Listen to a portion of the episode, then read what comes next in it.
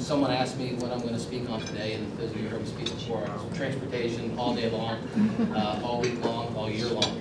Um, Because, uh, well, obviously, it's been a great honor for me to uh, to be selected by my colleagues to be the chairman of the uh, Transportation Infrastructure Committee. And I, I- was already mentioned, Bud's name was already invoked, so I better, better say something about it. Uh, It really is a great honor for me to be able to follow my father's footsteps. As you know, he was extremely effective as a chairman. As I tell people, the times have changed. Back in his day, it was all about power, now it's a finesse. So I like to consider myself a finesse forward. Um, But, you know, times have changed, it's it's different. But the the one thing I I will mention, uh, when I was selected chairman, someone said as a father, or son ever followed a father before, so of course we did history. And the only other time it's happened in history was John Quincy Adams was followed by his son Charles Martin Adams. So I figured if the Shusters in the same company, the Adamses, it's like being with the Franklins. Uh, It's all, I think it's all good. But, uh, but again, uh, I'm quite honored uh, to be selected as chairman. And as we start out the Congress, so, you know, one of the things that I want to try to rebuild is bipartisanship.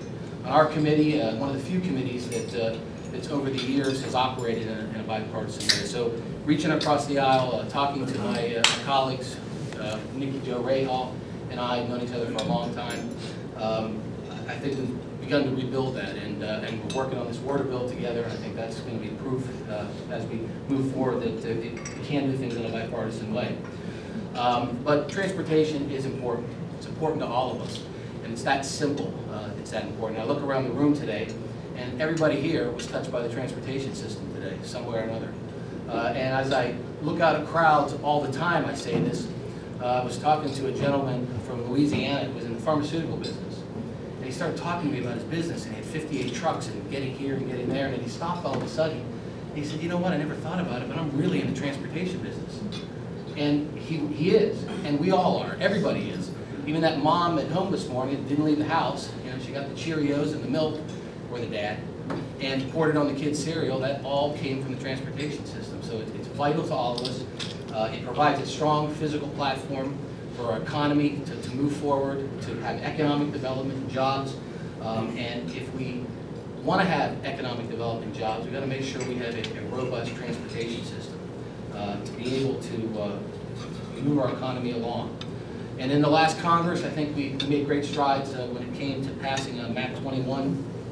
Um, Chairman Mica, I think, did a very good job uh, doing what he had to do. And, you know, he went into, uh, he went into this, this legislative process with a a down, a down economy, no earmarks. Uh, And as I like to say, he went in not with one arm tied behind his back, but with two arms tied behind his back.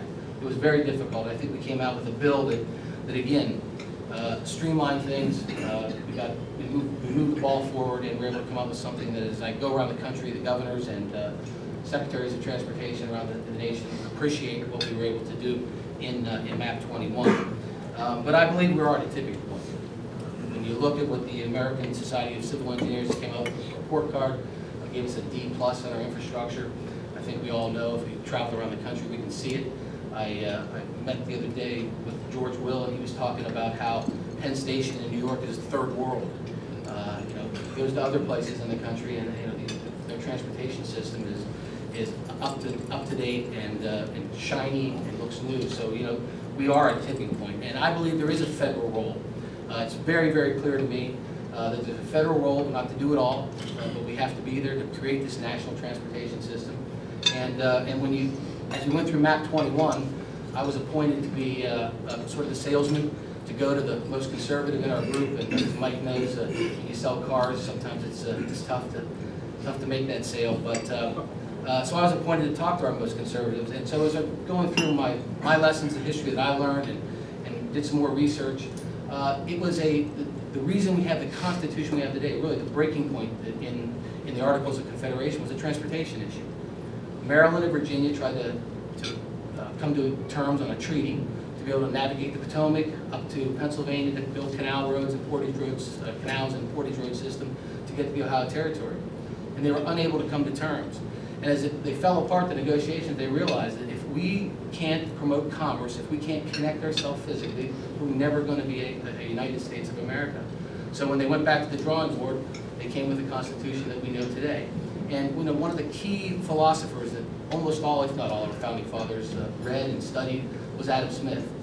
And Adam Smith in The Wealth of Nations, we all remember, he talks about the invisible hand of the market, but he also said, which is not widely reported, is the government should provide three things for the people. Security, preserve justice, and erect and maintain infrastructure to promote uh, commerce. And that's key to what we do. If we didn't have the Constitution we had today, we wouldn't be power we are today, the economic power, and we wouldn't be connected. And we're connected by our ideas, freedom and democracy, but the physical connection is the transportation system. And, uh, and that's what we need to make sure that we have as we move forward into this global economy. If we're not investing in our transportation system, we're not going to be competitive, we're not going to have the trade, we're not going to create the jobs uh, that we need to create. So as we start this Congress, and we lay down our agenda, again, first I wanted to be bipartisan. I want to make sure that we're talking to stakeholders, and look around the room, and some of you have been in some of our roundtable discussions. uh, Also, the the panel that Mary mentioned, one of the first things I did was set up a a panel to look across the modes. uh, As we're structured on the committee, it's, uh, got rail, highways, aviation, but I thought it was really important as somebody to take a a deep dive and look at, you know, how, how's the port connected to the rail system, to the highway system, the aviation system. And uh, that's what Jimmy Duncan's doing, and he's doing a great job traveling the country, holding hearings. uh, So that was really important that we do that, and and promoting competitiveness and uh, economic growth. As I said earlier, if you, if you don't have economic growth, you're not going to trade, you're not going to create the jobs. So I think it's vital to the, uh, to the economy of the United States. Uh, What we're working on in this Congress, really three big bills we're trying to move forward. The first is uh, Water Resources and Development Act, the WRDA bill.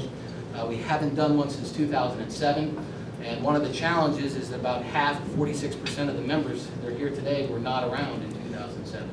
Uh, So there's an education process to bring members up to speed. If you're not from a port city, or you don't have a river uh, running through your city, river town, uh, you don't really understand, or big flood problems, you don't understand uh, the importance of water. Uh, So uh, we're going through the process, we're still hoping for some floor time in July.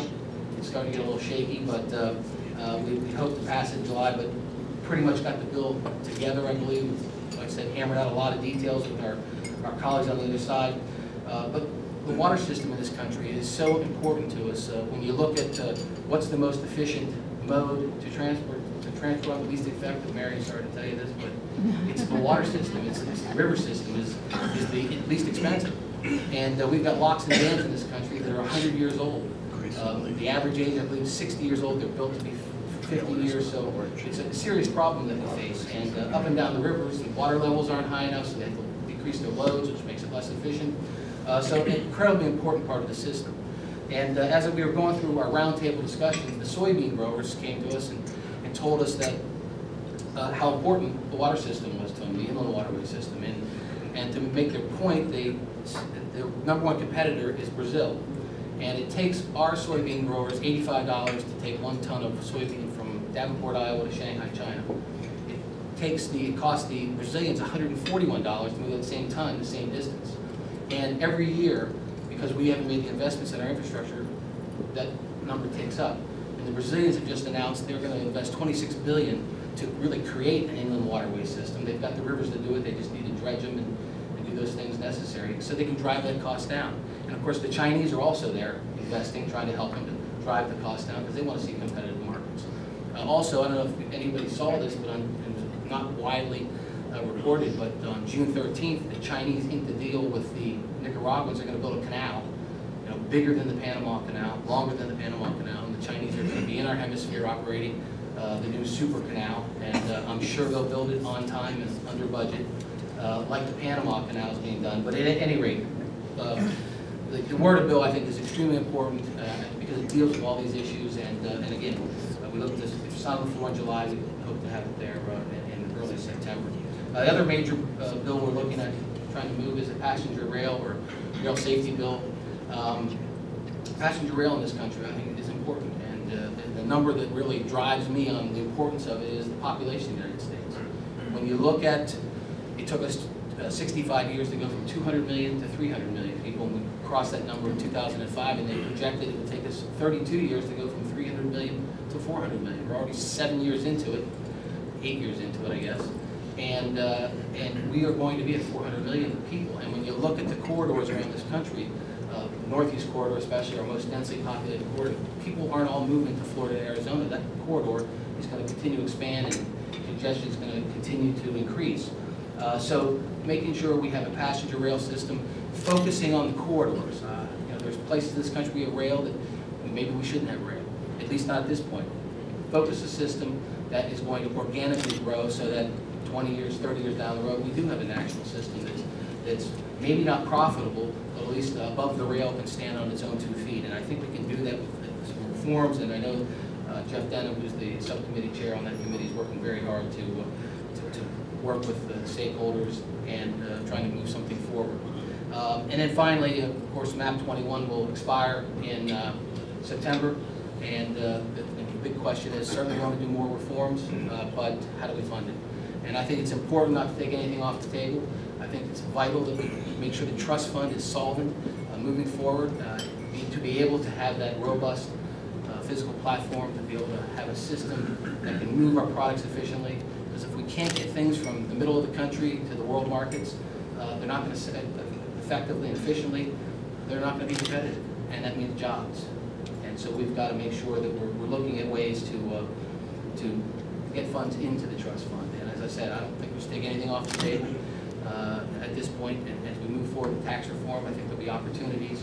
And in fact, uh, I get the sense, uh, I don't want to speak for Dave Camp, but I get the sense, talking to members of the, the committee, that the one issue when it comes to revenues that brings Democrats and Republicans together is transportation issues. Uh, And people understand the need to make sure we have a, a trust fund that has the funds in it. Um, The other issue that, uh, that we're having a lot of oversight, uh, Frank LoBiondo, the subcommittee chairman, is aviation. Uh, It's so important to us, uh, aviation contributes about a trillion dollars to our economy. Uh, You know, when I look at aviation, it- it it was deregulated, but it's the most regulated, deregulated industry we have in this country. And uh, when you look at the tax, I mean, look at the ticket, ta- uh, the tax on a ticket, twenty percent is as high or higher than tobacco and, uh, and alcohol. So I can just tell people, it must be a sin to fly. Um, But, uh, but, you know, we need to make sure we're not using the, uh, the airline system, the aviation system as a piggy bank. And the administration just came out again with another, want to slap another fee on the airline, uh, on the airline ticket uh, to, to, for revenue. And it's, uh, again, it's wrong, it's a viable, it needs to be a viable uh, industry, to stand on its own two feet. And I think with the, the recent merger, I think the airline industry is finally right-sized. Uh, It's going to cause uh, some of us in uh, secondary markets real heartburn. Uh, Pittsburgh, by the way, Nick. Uh, uh, But, but again, the system, the system is, Depends. is, is, is, I think, right sized. And I, and I think from that, you'll have the four big carriers, and I think we already have smaller carriers. Um, that, their Spirit Air flies out of Latrobe, Pennsylvania, and it's growing. It's at 100, 100 over hundred thousand, uh, people this year, and it's been projected to be two hundred thousand. So I think there'll be opportunities for, for uh, secondary cities and tertiary cities to, to get those kinds of, uh, uh, those kinds of uh, services. Um, So as we move forward, though, on, on transport, any of these transportation bills, uh, especially on MAP 21 or the next iteration of MAP 21, uh, really need you folks in this room, your help. Trying to make sure, putting forth a program that the American people understand how important transportation is. Because I think that most Americans, they drive to work this morning in Washington, they come to the water cooler and they complain about, you know, the congestion, and then they forget about it, and then they go home, and complain for 10 minutes and forget about it. Um, So we really need to raise the awareness of the American people about how that system all works together. Uh, I know that uh, there have been groups formed in in Washington, one in particular, America's Infrastructure Alliance, uh, that's performed by former Secretary Mary Peters, uh, one of my former chiefs of staff, former Congressman John Sullivan and Bob Dole are involved, um, to to raise the money, to put forth a campaign to advocate, educate the American people. The seed money was provided uh, for AIA by the airlines, the truckers, the railroads, the water transportation people, and the, and the contractors. Uh, So they provided the seed money. Um, And it really has to be a 30,000-foot advertising advocacy campaign. Again, how does the system tie together? Because I need the American people knocking on the doors of members of Congress saying, this is really important. It's really important we have the revenues there, it's really important we have the right policy there. Uh, So Congressman X or Congressman Y, you know, make sure you're supporting uh, a transportation system that's, uh, that we need in this country. And then after we get their awareness up, of course, to move a bill, I need you folks to be talking to your members of Congress and explaining to them that that plant in whatever state that ships to the port whatever state is not going to be competitive, is not going to create those jobs unless we, unless we do what we need to do in this transportation system. Uh, I think that uh, if we're successful, and I believe we will be, uh, we'll be able to, again, have a system that's going to be the envy of the world. Uh, It's going to be a system that creates that economic activity that we need to create the jobs uh, the American people want and deserve. Uh, So again, thank you very much for having me here today. I really appreciate this. I look forward to working with each and every one of you as we move forward on these various transportation bills. So again, thank you very much.